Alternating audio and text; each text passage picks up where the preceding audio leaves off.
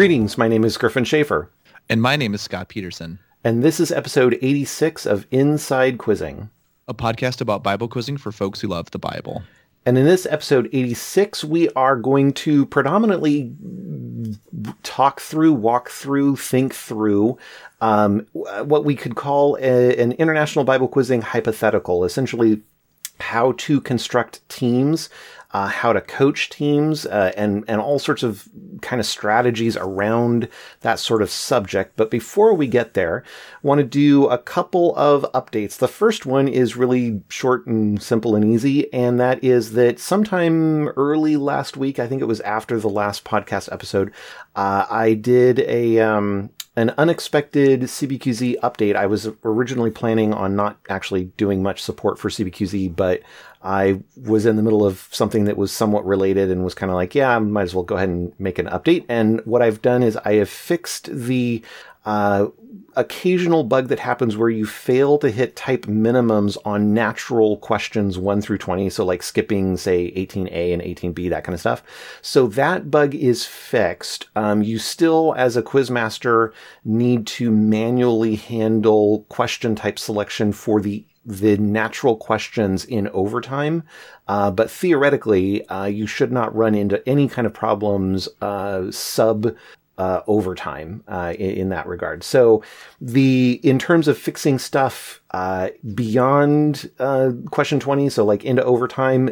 Uh, well, it's going to be that's going to be really hard to do in CBQZ because it's going to require essentially a complete gutting of how it selects questions, uh, which QuizSage does. but to do that in CBQZ would be a fairly significant headache, which is part of why uh, QuizSage is a thing after all uh, to begin with.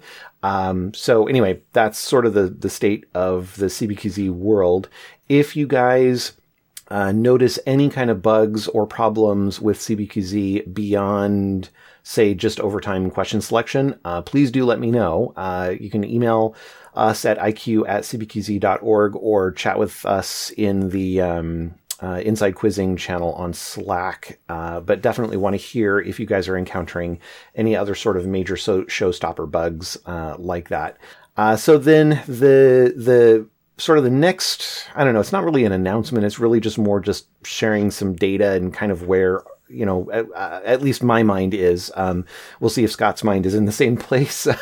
um, uh, this is I, my mind certainly is is spending a lot of time thinking about when we can transition back to in person quizzing uh, in PNW, and I've been getting some questions uh, via email over the last uh, week or two around, you know, hey, are we there yet, or do we know when we might be there, and all that kind of good stuff. So I want to uh, want to go through some stats, uh, but I before I go through some stats and then talk about kind of where things are at, I want to remind everybody what Mark Twain about statistics. He said there are three kinds of lies, and one of them is statistics. So with that in mind, I'm going to share some data, but I'm not really drawing any sort of conclusions from this data, but just sort of sharing where things are, at least from what I'm seeing so far. So the first is uh, looking at a seven day moving average of cases. We're seeing a rather rapid drop um, from, I don't know, what, like a month ago, uh, give or take. Uh, th- our numbers are still really high, and this is across the U.S. Sorry, I should clarify. These numbers are all um, uh, uh, U.S. only, so this does not include Canada. Um, but my understanding is the numbers in Canada are relatively similar.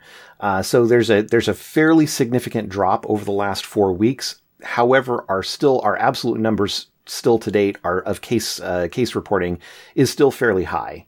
Um, however, the expectation is the drop is going to continue, and that drop is has a slope that seems to be uh, getting slopier, uh, in other words, steeper, uh, which is a very good thing uh, because it means we're dropping in cases faster as time progresses.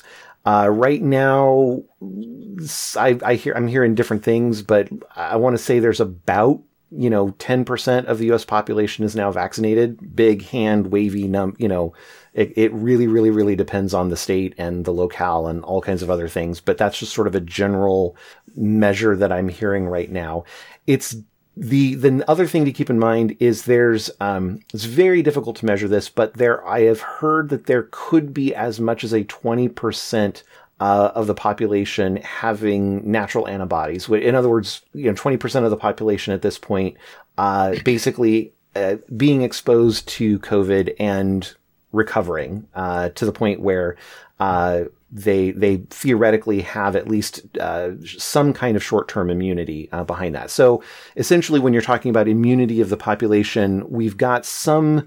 We've got essentially a Venn diagram of the, the folks who are vaccinated and the folks who have natural antibodies. And so that number is somewhere between, if you combine all of them, that number is somewhere right now between 20 and 30%. It's probably closer to 20%, but it's somewhere in that, that ballpark, right?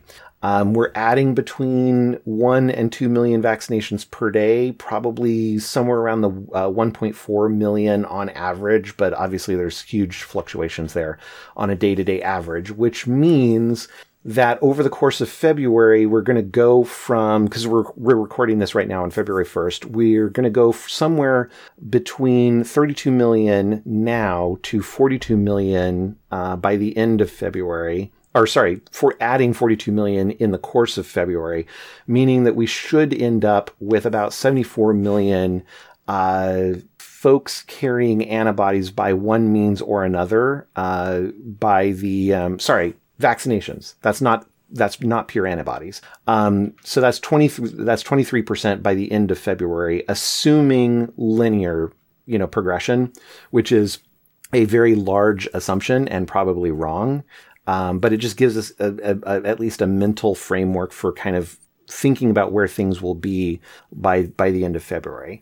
So theoretically, what that means is by the end of, of, February, we should see a new case rate that is very, very low, at least relative to now.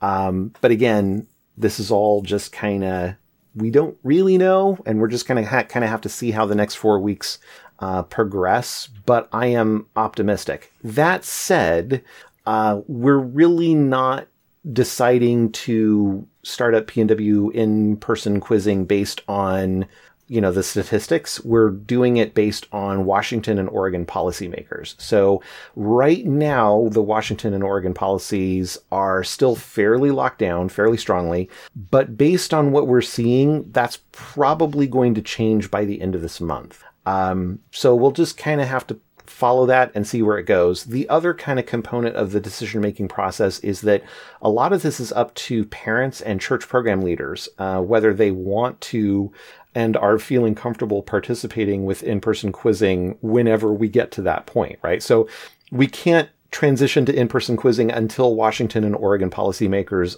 you know, uh, stipulate policy that allows us a means by which we can do in-person quizzing. Uh, but then, even when that happens, parents and and, and church program leaders need to be, uh, you know, on board at least predominantly. So, from a practical perspective, uh, right now, if we were to switch to in-person quizzing in PNW right today, like, uh, and our next meet is coming up in like uh, three weeks, a little bit under three weeks.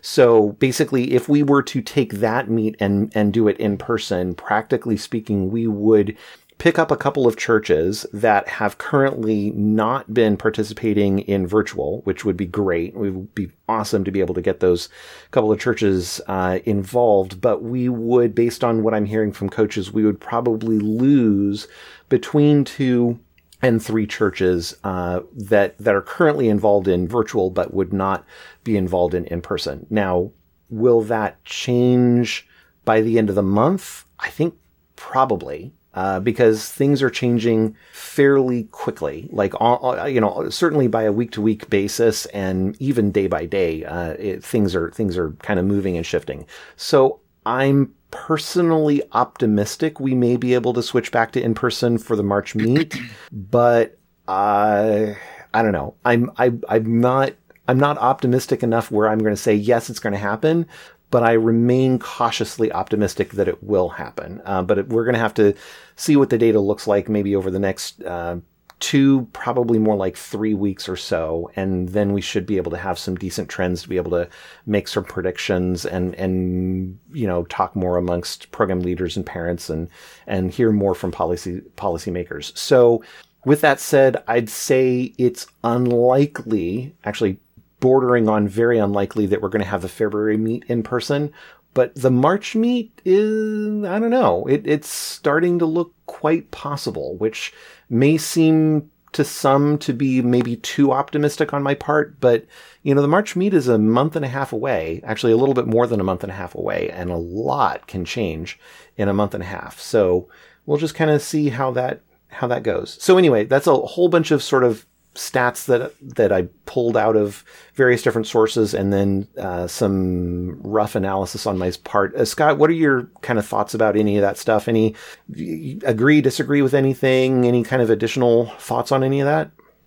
Well, I think in general, I'm in a very lucky spot in that I can easily work from home. I am not high risk medically at all. But given all that, I still struggle to develop even a personal model for my own behavior.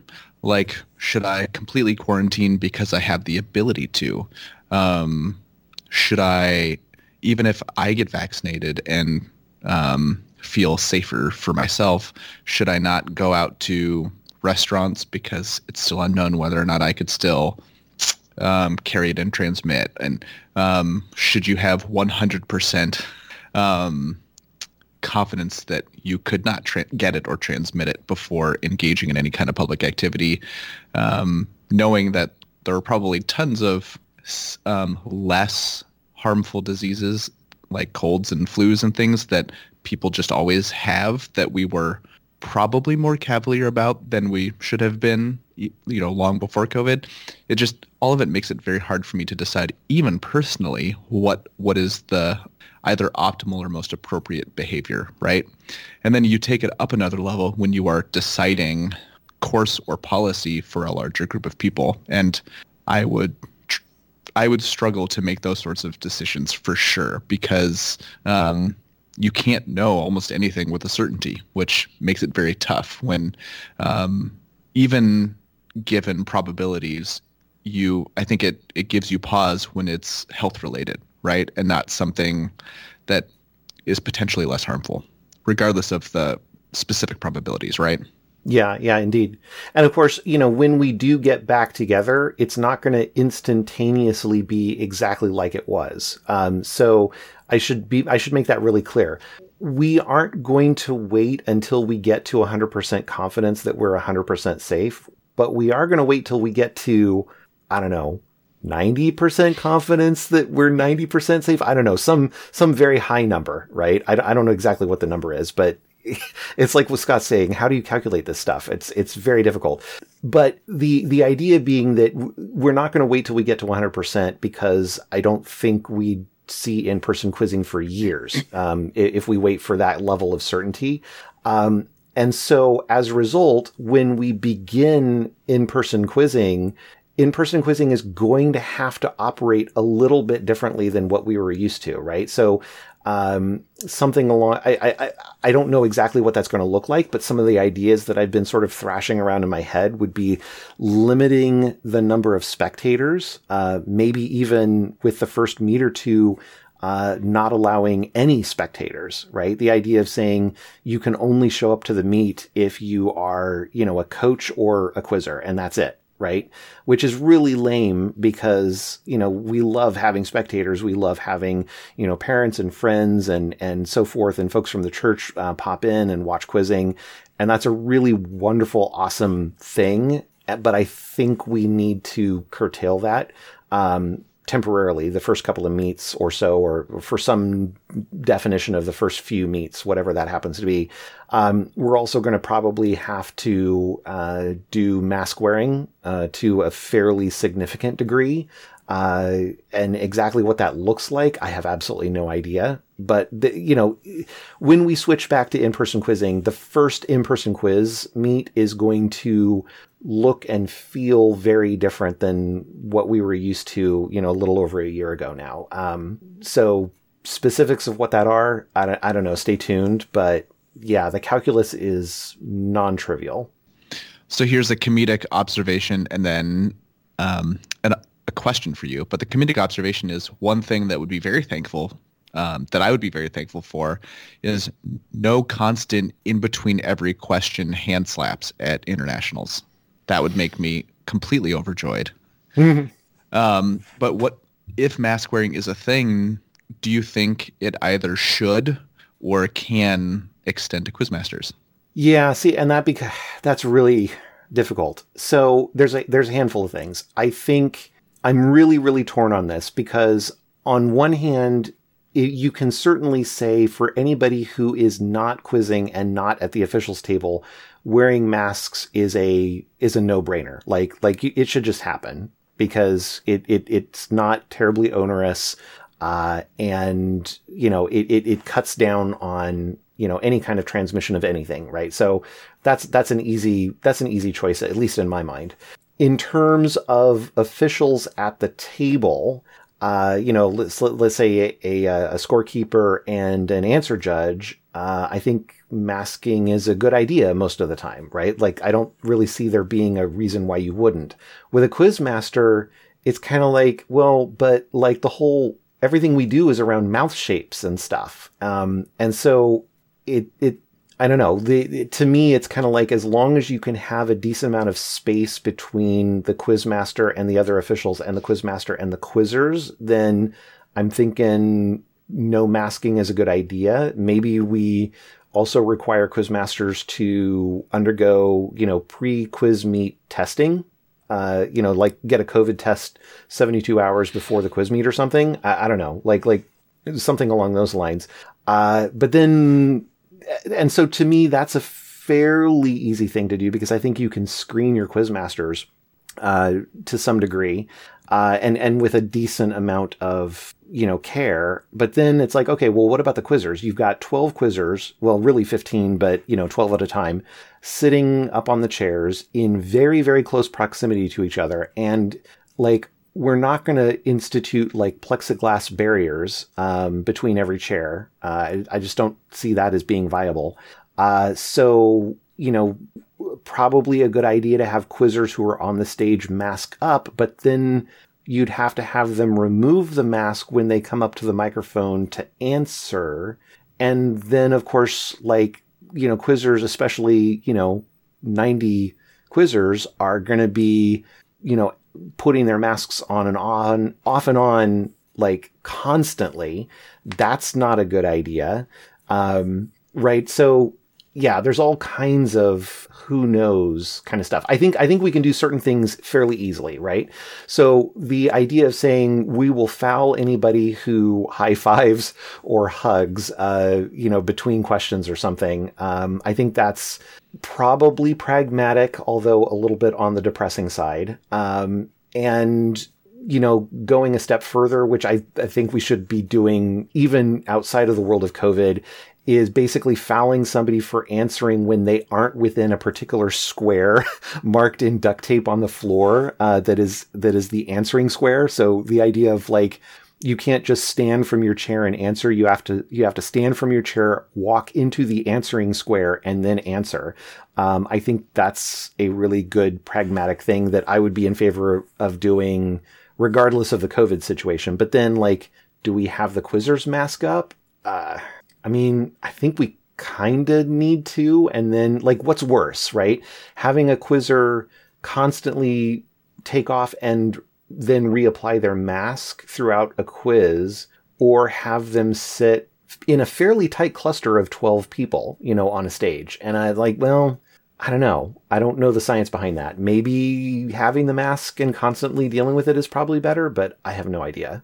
Interestingly, well, I was about to say that pads might allow for a greater distance between quizzers than benches would, but even if it does, it would be by the most small of amounts, right? There's still a cable that has a yeah. limited stretch. Um, and I think even if it's not the best, you would probably agree that a masked quizmaster is better than virtual quizzing. Yes. Yes. I think I think I think I think it's worse from pure like like purely evaluating the uh, from the quizmastering perspective, right? I think a quizmaster virtual no mask is better is a better quizmaster for quizzers than a quizmaster in person with a mask, but the in person qualities of the rest of the quiz are much much much greater uh, in person than virtual, and therefore you know mathematically would would outweigh uh, the masking of the quizmaster at the table in person. And I think it was the orator Daniel Webster who would practice speaking articulately by um, speaking with rocks in his mouth. And in kind of a similar way, if quizmasters and quizzers ever had to speak with a mask on, it would force um, high volume and articulation, which would be a benefit um, post mask wearing. That is true. That is very true. Um, yeah, there's just i mean the, the the the math behind this stuff is so amazing. Um you know trying to calculate the you know the the contagion rate of any quizzer uh, i mean it starts to get cr- pretty crazy pretty quickly. Um how I, I don't actually know this answer because i mean we've mostly been you know self quarantined is there i mean how much are covid rapid testing I mean, it's not a ton of money, is it? No, but um, I think I do know someone who got one, and um, it was not expensive.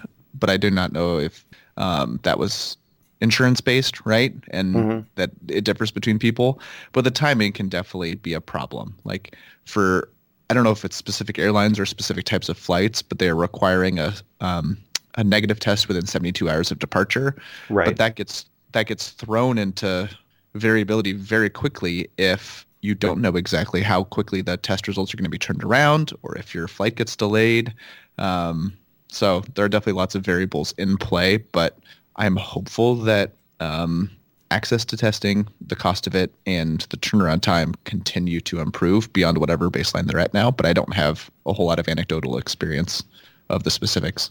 Yeah. I have zero experience there. Well, sort of. I mean, I personally have zero experience. We had uh, a, a, guest come to our house and stay for a few weeks uh, back in December, and uh, she was traveling from Alaska, and um, which you know at this point has a, a, a very high vaccination rate, but um, she had not been vaccinated at the time. Actually, that, I think that was before the vaccines I think it was before the the Pfizer vaccine came out even. Um, but she did the, you know, that, that rapid test. Um, I think it was about 48 hours before her flight, you know, kind of thing. And then, um, tested again when, when, once, uh, she was here and that kind of stuff. And, and then, of course, while she was here, we didn't really, you know, there wasn't, we didn't go anywhere. so, um, the, there's that. And of course, we're also talking about one person versus, you know, a couple hundred people. So definitely apples to oranges there. But I mean, maybe it's one of those things where, especially if we're talking about IBQ, if everyone, including quizzers, get one of those rapid tests, uh, you know, 48 hours, 72 hours before their flight, uh, and then they have those results, that's certainly a very positive, you know, sort of thing. And I mean, I, and again, it's sort of like, it's sort of like the mask thing. Are masks 100%, um, successful? No. Um, but they're one layer, you know, and so is a 72 hour test or a 48 hour test going to be, you know, the conclusive thing? No. Uh, but if we do that plus masking, plus policies, plus the answering square, which we should do anyway, um, then uh, then put all that together, and it's probably a very very safe environment. Actually, let, us let, talk about the answering square. Um, have I talked? I can't remember. I think we talked about the answering square before, uh, but if we have or haven't, do you agree or disagree with that idea? I agree with it. Like long term? Oh yeah. So like like ten years in the future, there's no COVID whatsoever. We still have a square, and if you start answering outside the square, you're fouled. Or how would that work? Like we couldn't. We'd have to. It would have to be a foul, wouldn't it? Um, so let's think of the logistics. By the way, back on the COVID testing, I just read an article today that the FDA has approved a $30 at-home COVID test from Ooh. a digital um, diagnostics company from Australia. And so I imagine, speaking cynically, the the financial incentives are there to provide more and more testing that is good. And so I think we will only see more of these things. And even in a if I can say a post-COVID world, um, there will always be diseases of various levels of contagion and harmfulness, right? That these Right. thing, these sorts of testing will be bene- beneficial for. So um, those sorts of things would be useful. But back on the answering square, as far as logistics, I do think it is a bridge too far to say that only content said within the square will be considered, because then the officials are needing to um, delineate that crossover line, and that just seems like too much. Um, and I, I think it would have to be um, you must enter the square before saying anything verbally Right. um, and um, and remain in it. And I think it would have to be pretty fixed like that. And I think you could make the square big, right? Where it's like four feet by four feet or something. Like it doesn't have to be one foot by one foot. Well, or or two feet by by six feet, right? Like like it can be wide. So I mean, if you want to pace, you can pace or something like that. But definitely, there needs to be some sort of square or circle or I don't know, some sort of demarcation of some kind. But here's the thing: I mean, it can't be the quizmaster who's watching for it. It has to be either the answer judge or the scorekeeper or both. Um, because like the quiz, there's no way that as a as a quizmaster I can add checking for that consistently for every quizzer to to my workload. Right. But I so like I think those logistics are very useful to discuss, and um, we're not trying to disadvantage quizzers that think best while they are in movement. Yeah. Um, but I think there are lots of current downsides to quizzers who don't articulate well or speak loudly enough or face the quizmaster. And sure, it's their problem that they can fix. But I think something simple like this kind of eliminates all of that. And I I would hate to call someone wrong who knew the material just because they didn't speak with um, good enough volume articulation. If we kind of give them this, it's more than a nudge, but if we basically give someone the incentive to do something that only advantages them, I like that. Yeah, yeah. Well, and it's it, it's also it's just good habit, right? Um, you stand up, you walk to the mic, um, you say your answer, you turn around, you walk back. It's just sort of it's good it's good practice, it's good habit, um, and I like the idea of codifying it. All right. Well, any any additional thoughts on this topic before we move on? I don't think so. All right, so let's move on to the uh, IBQ hypothetical. So Scott and I were talking bef- just before we started recording uh, around this idea of um, an IBQ hypothetical, and it's mostly from the perspective of a coach, but it's it's sort of multifaceted. So to kind of kick things off, imagine that you are the head coach of the your international teams, for, uh, plural uh, from your district. And let's say, uh, I don't know, let's say you've got a top 10 folks in your district or, or whatever. Let's say you've got 10 people who've been selected uh, to go to IBQ who can go into two teams. How do you best uh, construct your top five? Now, this is assuming that you're not striping your teams. You're not trying to have, you know, two teams of even strength, but rather you are trying to optimize your number one team as much as possible, right? And there's arguments, you know, for and against that. We're just going to take that as a given that your goal here as a coach is to optimize your number one team, uh, because then we can start walking through sort of the theories of, of, of how to do it. And there's things around like, you know, quizzer selection. How do you construct a team from a quizzer selection perspective? And how do you coach the teams once you have those folks uh, selected and in place. And there's a, a lot of calculus that goes into it. So, uh, Scott, what are your kind of first level thoughts on this one? So first off, I'm a very, very competitive person. And so it was always important to me that whoever qualified in the top five was able to be together on a team because most of the time those are going to be your five best, I guess, um, quizzers. So in a world where a district is attempting to form the most competitive internationals team from their top 10 quizzers, that's definitely something that you want to decide decide on before the year starts and clearly articulate to everyone so that the expectations are super clear. Uh, because I mean, I think there are scenarios where the top five wouldn't together make the strongest team, but I think the incentive to qualify for that most competitive team is a big incentive that drives effort throughout the whole year.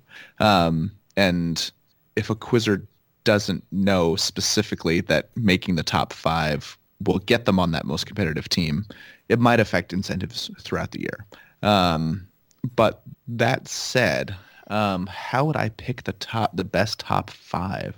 I mean, in general, I think material knowledge trumps all because you can teach other stuff, but you can't really teach the um, internal motivation and intrinsic reward of putting in the work to really master the material. Um, and so I would always bias towards that measure when picking quizzers because I feel like I can teach everything else better than I can try to motivate someone to do better at memorizing the material. What do you think can about I, that? I let me push back on that a little bit. I think generally that's true, but there are exceptions, and you and I both experienced an exception um, where there was a quizzer who knew pretty close to 100% of the material. If you if you gave this quizzer a, a you know a reference only uh, at random, there was a very high probability this quizzer would be able to quote the material and probably quote it word perfect. I mean, it maybe not word perfect everywhere, but but pretty close, right? And ultimately, what happened was this quizzer was utterly and completely unmotivated to like actually get any jumps, and the quizzer, I think, got a zero or like something very close to a zero um, at IBQ, uh, uh, and so I don't know. So to me, like like I think in general, all other things being equal, material knowledge is without question the the highest uh, metric if you're going to have a series of metrics and a heuristic, but like if there's zero motivation uh, to actually attempt any jumping, then to me, like the material knowledge is sort of wasted. It's almost like you need some amount above zero motivation intrinsic in the quizzer uh, to do well at internationals. Uh, along with, and, and of course that motivation doesn't have to be huge. It can just be, I think it needs to be above absolute zero. Does that make sense? Yeah, but and I know who you're talking about, but I think that that situation was very, very, very unique, right? Because yes, I can bring up all kinds of scenarios of quizzers, like a quizzer who knew the material well, but was just really scared of jumping at the speed required to win jumps, and thus got a zero one year and then scored very well in future years, right? And that's the exact type of quizzer that I I will teach you all day long, right? We Right. have other quizzers who knew less material, but were, but had the same thing of just being scared to jump on recognition one and a half syllables. And I get it, but I still would rather try to teach that and coax it out of a quizzer than the opposite. Because we also had a quizzer one year who knew the material pretty decently, but then just ended up being very unmotivated by anything about the competition, individual or team. and that was also a very unique situation. So I think like, sure, those are very unique situations, but even knowing that those have existed and probably will exist at random times in the future, um, I would still just, I would both heavily bias towards material knowledge and I would also be fine with um, selecting in a blanket blind blanket way based on that and accept the random lumps whenever they happen to crop up. Yeah, sure. I agree. I mean, I, I, from a perspective of saying like, if you only have material knowledge to go by, it is, it's not the worst thing, right? Like you'll have exceptions that, that sort of, um, don't work out well, but those are exceptions. They're not the standard. So if you only have one metric, uh, to, to use, then yeah, using um, using material knowledge is the is the right metric, and I would say using material knowledge is actually a better metric than the the individual's uh, average over the district level meet quizzing. Right? Um, I, I'd say 100%. material. Yeah, I, I think material knowledge is actually more important than that. Now, certainly, I think you want to use more than one one metric, right? Um, but I think it, there's there's some sort of I don't know. There's probably a formula out there, and it's sort of like material knowledge times some constant plus uh, you know m- intrinsic motivation times some constant, and the and of course the the math I'd have to think about how to construct the formula. I just want to I want to basically filter the people who show up with with ze- absolute zero or extremely close to absolute zero intrinsic motivation because you can't coach them. Right, right. And so ideally you filter those out. Now, um, here's an interesting side, which is this is going to sound like I'm just trying to compliment myself, but I'm really not. So I think that there is a type of quizzer, and that's what I was, where they are very cerebral, but they feel like they can just almost brute force the thinking side of it. And then when it comes to, but then when it comes to actually quizzing, like the timing side of winning jumps in internationals is almost entirely feel based. And those sorts of quizzers just die because they don't have the feel to do it. And there was me, and I can think of another quizzer who the results at internationals were far below the material knowledge, but that's the fun of it. You have to pair both things up, right? Right. So have you had experience with that sort of thing where like almost no feel, but just I, I don't even know I don't know how another way to describe it.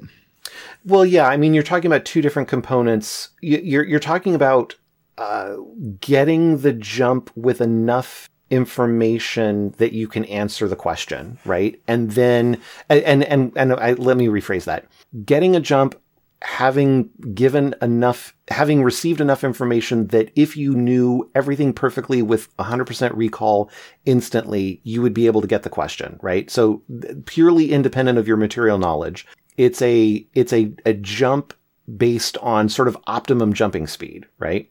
And then the other uh, equation of that is knowing the material well enough that if you optima- opt- optimally jump, you will get the question correct, right? Um, I think the latter of those two things, the material knowledge, is something that you, you want somebody who's just going to, uh, I don't know, brute force it in their head, right? They're just gonna, they're gonna pound the material into their head over and over and over again and, and get it really strongly, uh, learned. And then there's study lists and all kinds of other sort of strategies that you can, that you can just push in there. And it's, it's sort of like, um, I don't know, you imagine an athlete who works in the gym, right? I, th- I see an athlete who is in the gym lifting weights and going out onto the track and sprinting and that sort of stuff, that to me in a sport that is not weightlifting and is not track and field, right? Pick whatever sport you want, right? To me, that's sort of memorizing. Uh, and then the finesse of, you know, if it's football, the finesse of throwing in a particular way, of catching a, in a particular way, of um, not memorizing your routes, because to me, that's again, that's sort of like weightlifting or running track, but really more the finesse of of of choosing your routes in a particular way to me, that's more the the the other side of the coin, and it, that might be what you're referring to as like the feel, right? Like you, um, and I think you, I think you really need both. Um, I don't know. I forget where my where my conclusion was going with that, but does that make sense? Yeah, I think it does. I mean, it just if you could define like a good jump as like binary, I feel like a quizzer like me, the average number of good jumps I was winning a quiz was like three quarters of a jump. And then you take a different quizzer who might be averaging three jumps a quiz. And so even if their material knowledge is lower than mine, they're going to score way better. And I don't know how much that quality is taught. And so um, I think that would be something I would want to identify if I am just getting to free select quizzers is that ability to just win good jumps.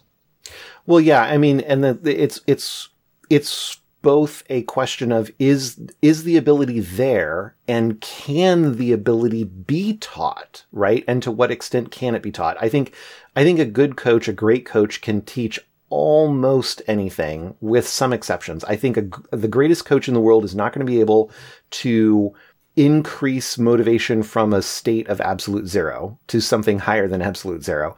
I think a great coach can help to increase motivation. I think a great coach can help hone in certain jump skills. I don't know that if the jump skills are really poor, I don't know that a great coach can really do much. Um, although they might, I don't know, they might be able to. Yeah. So I think, but that's an interesting quality that I see differing between quizzers, right? Mm-hmm. Um, but then this leads into another theory of mine, which is to consistently score at internationals, you have to be among the best five quizzers at that type, at that question type. Maybe it's not five, maybe it's eight, maybe it's three. I don't know what it is specifically, but it is some fairly limited number.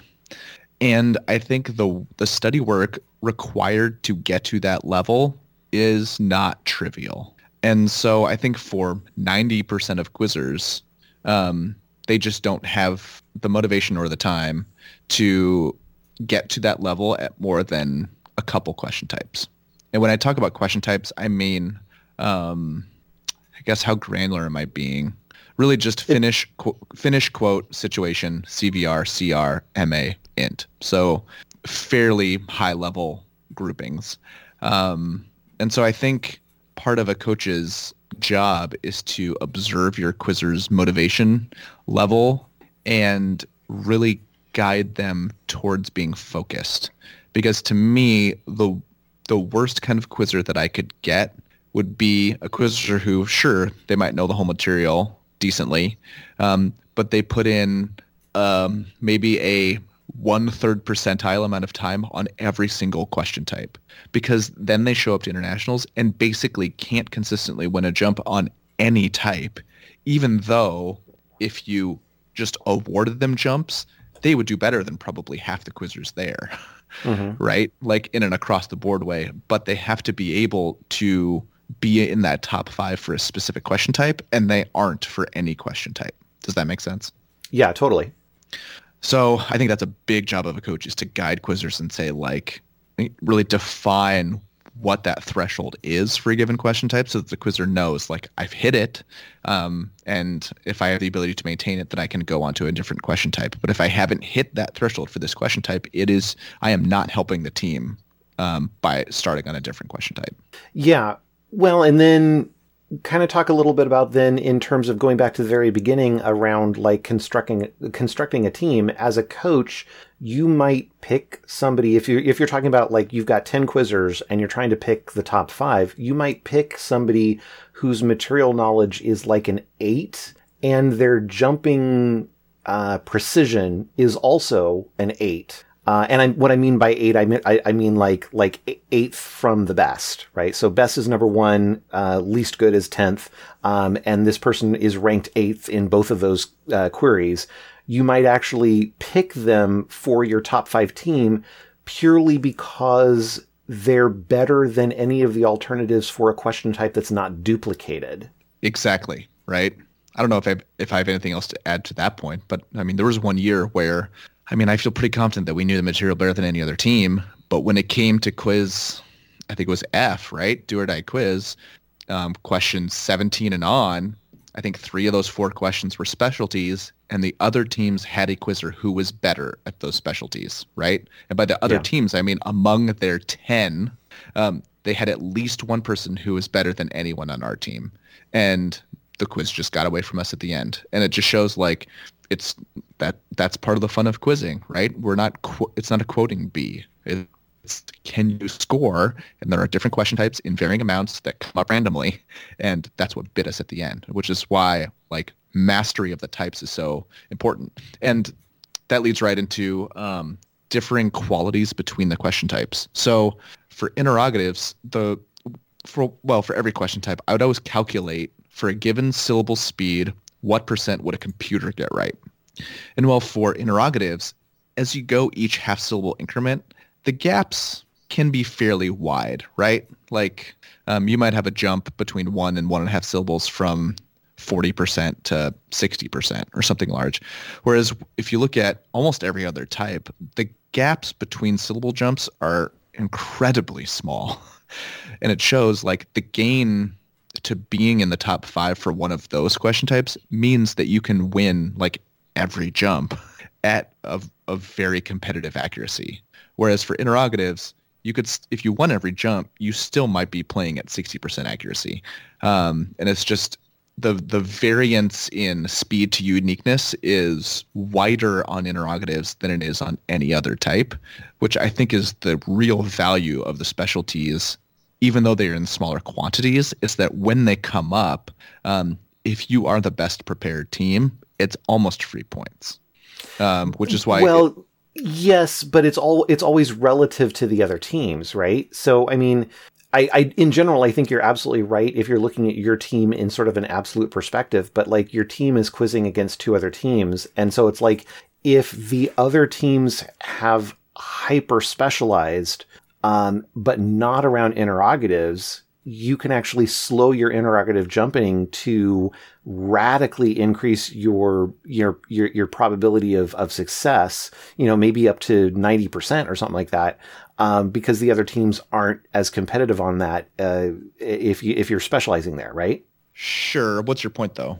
Well, it's more like it's it's more to say like I agree with everything you're saying, but I want to temper the notion, like anybody out there listening right now, I, I want to sort of temper the idea of saying, okay, this means I should ignore interrogatives and I should pick a specialty like a, a CVR or a, you know, a quote or whatever it happens to be. And I'm going to just go crazy on that specialty. And it's like, that could be a very, very compelling and very important strategy, but it could also be the wrong strategy.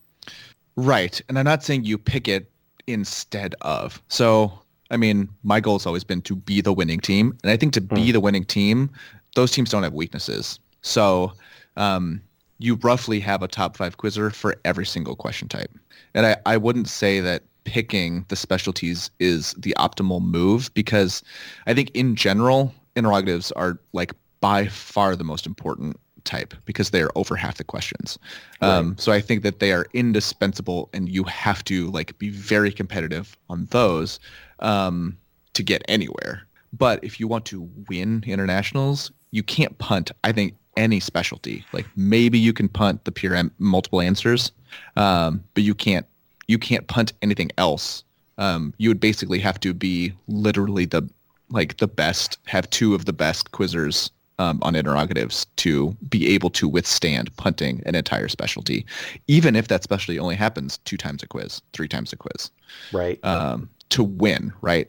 But if, if I'm saying like, oh, we're a team that usually takes 20th, how do we get to be 14th? I would say just work on material knowledge and just jump on interrogatives. Yeah, uh, right. like that's the that's the quickest path to that. Um, but if you're like, oh, we usually make semis, but we've never won. It's like, well, you need a top five quiz in every specialty, and I don't think there's any way around that. Even to get into the top nine? Not to get into the top nine, but let's say you, okay. you've been making the top nine, but you've never won. I think to make that leap is you can't have a weakness. Yeah, certainly. I mean, I, I, think you can have maybe one weakness and make top three, but yeah, if you want to ultimately get first place, then yeah, you can't. You pretty much have to be straight on perfect. And like there are always going to be like many exceptions. There was a team that won five or six years ago, and I don't remember if they had any weaknesses, but they had a quizzer who was one of like the best quizzers I've ever seen at a given question type. And if you have that level of domination on something, it does give you a little more wiggle room for everything else. Um, but it's pretty rare to see that. Usually the top scoring quizzers are just very, very good at a few question types as opposed to an all-timer at a single question type. Um, but yeah, I mean, but that's what makes it fun. There, there's just many different ways to devote your study time and to pick your jump speeds and yeah, like how you're going to go about a quiz. And it's, it's awesome.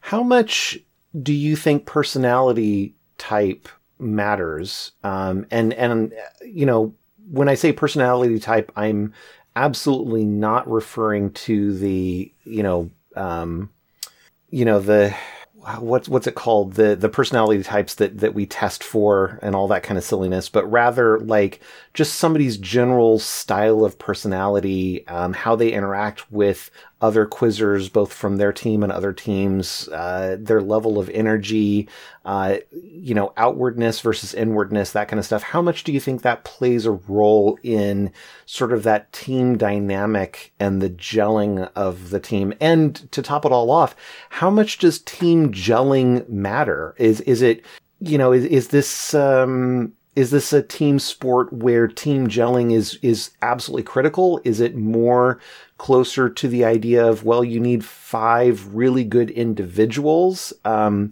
and or, or and where where do you see things on that spectrum? Oh, I've got a lot of thoughts here. I think first off, as far as like the teamwork and team gelling, one thing you see in sports is you're like, oh, like this team won the Super Bowl or the World Series or the NBA Finals, like because they were just so much of a team. They enjoyed each other's company, and well, I think it's very easy to enjoy everyone's company when everything's going great, and so I think it's kind of um, a lagging effect almost. And it's not the reason that necessarily that the team had such success in results right? Um, right but i think quizzing is it's a competitive thing and the competitors are relatively young and it is a stressful thing that comes with lots of failure and especially at the internationals level um, the accuracy is around 50 55% as a whole which means even the best teams are getting three to four out of every 10 jumps wrong. And so I think the personality to handle all of that is important to know um, I got that one wrong and I couldn't have done anything differently. My study was good. My jump speed was good. I made a good guess, but I had to guess and luck didn't, luck and probability didn't smile on me this time.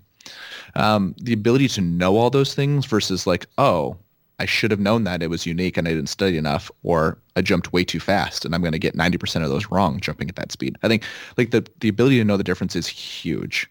Additionally, even when you know that you couldn't have done anything different, the ability to really know that and not let it bother you going forward is also huge.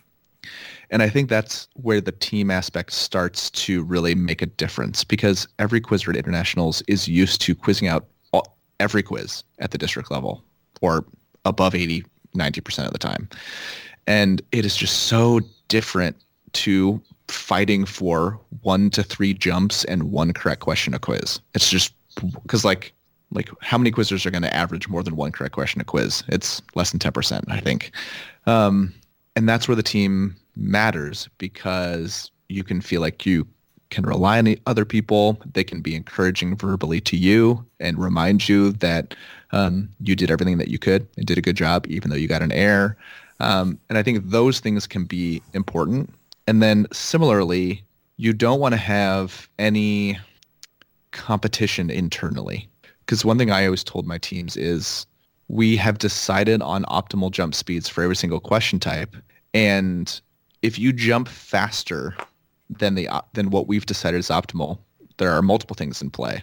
One, you are depriving other teams of the chance to also jump imprudently, um, which we have decided is suboptimal. You're depriving them of the chance to do something suboptimal, but you're also pre- preventing your team the opportunity to jump optimally. Um, and I thought the phrasing was important because it was like a shared interest, right? It's not like, oh, you took a correct question away from somebody. It's like we're all aiming for an optimal and you did something suboptimal and are like all we can do is execute the optimal jump speeds and you are robbing your teammates of that opportunity. Um, and so you don't want to have anyone who wants to win more jumps for whatever reason or is not going to abide by those team rules that you've decided on. So I think like yeah, all of that matters. You want to jump in? Well, no, I mean, just other than to say, yes, I totally agree with everything. I mean, you, you need, I hate using the phrase, but you need everybody to be a team player in the sense of putting the interests of the team ahead of their own, say, personal interests. Like, I want to get more jumps. I want to show off in front of somebody or, or groups of somebody's. Um, all of that is utterly secondary to the, the your your personal needs need to be subordinated to the team needs, right? Um, and so the idea of like telling somebody at internationals to say like I need you to jump I need you to increase your jumping speed on this particular upcoming question uh, for some strategic reason even though your you know success rate is going to go down um, but there's some sort of calculus that ultimately makes that a good idea in, in whatever context it happens to be. You need quizzers who are completely willing to say like, okay, I, am going to do that. Right. Um, I'm because it's going to help the team if I do that, even if I err. And certainly I'm not going to try to err. I'm trying to get the question as best I can, but I'm going to take a stronger risk on this particular next question or the, the next time a type of some type comes up, I'm going to risk higher because of some greater strategic reason for the team, even though it may result in a higher error rate for myself. Um, you want quizzers to be able to be have you know have that sort of mindset, team above individual at that level. Absolutely. I mean, I've had to tell quizzers like one specific quizzer, you have to win this jump, right? And they mm-hmm. know they know what that means. You know, they're jumping at a speed that comes with probably 80% error rate. um, yeah. and we and we lose if they don't get it right. Um, but it's not about any of those optical downsides. It's you know giving the team a chance and executing what their job is. Um, yeah, and that's really hard, right? If you're if you're telling somebody, I want you to jump in such a way that we all know that there is an 80% chance that you're going to fail but you have to do that because otherwise there is a 98% chance we're going to fail, uh, right? The idea, like, if you don't jump at that 80% failure rate for this particular question, there's a very high likelihood the other team is going to get the jump and a very high likelihood that, that as a result of, of that, regardless of if, if they get it correct or incorrect, we're not going to win. And so it's better to have a 20% chance of success than a, you know, 2% chance of success. So you have to go for that 80% failure rate, even though every, you know, cell in your body is screaming that this is a bad idea. It, it's actually a good idea in that one specific context. Yep. And this is why I feel so strongly about protesting if the situation calls for it. Because if I have a team of five quizzers who are all going to execute that sort of role when asked, if they are in a situation that I think that they've been ruled incorrectly against, I'm going to protest all day long for them, right? And yes. I don't care if we get points for it, right? Because at the end of the day, like winning and losing, like it doesn't really matter. But if they've worked that hard, I'm not going to deprive them the chance to get the results that they deserve. Yeah, totally agree. I mean, my biggest regret as a as a coach was not protesting at internationals. Um, I, I regret it to this day because it's like I feel like I let the teams down, or I or the the team that I was coaching. I feel I feel like I let that team down because I didn't protest, and it was it was such a black and white issue too. Um, and even to this day, I'm I'm really perplexed why I ended up deciding not to to protest. I, I think I, I think it was more like I was thinking in my mind, well, it's one question and we can make it up. And it turns out, nope, we, we didn't make it up and we didn't make it into the top nine by like one question, uh, one point. And so, yeah, that protest actually could have made, it could have made the difference. Yeah. And that's why, like, when I, when we talk passionately about challenging and protesting, it's not because those points like matter, right? In, um, that perfect little silo that, that, that event is occurring. It's just that if people have worked that hard, you want it to be done right you know, and that's also why um, I think the our own personal standards for those things get relaxed the further back into the district that you go because um, there has been less time put in, right? And it's less important to make sure that the perfect right right ruling happens.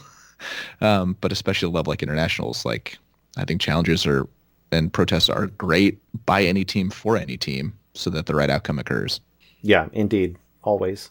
All right, well, we are right at about an hour, so we should probably wrap things up here. Um, want to remind everybody if you agree, or most especially if you disagree with anything that Scott or I said, we would like to hear from you. Please email us at iq at cbqz.org.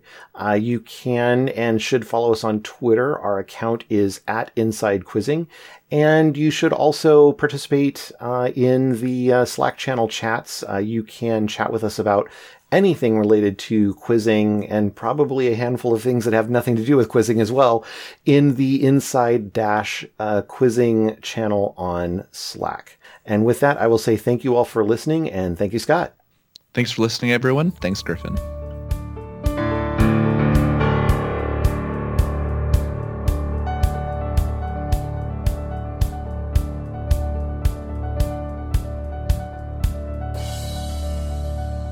Meow.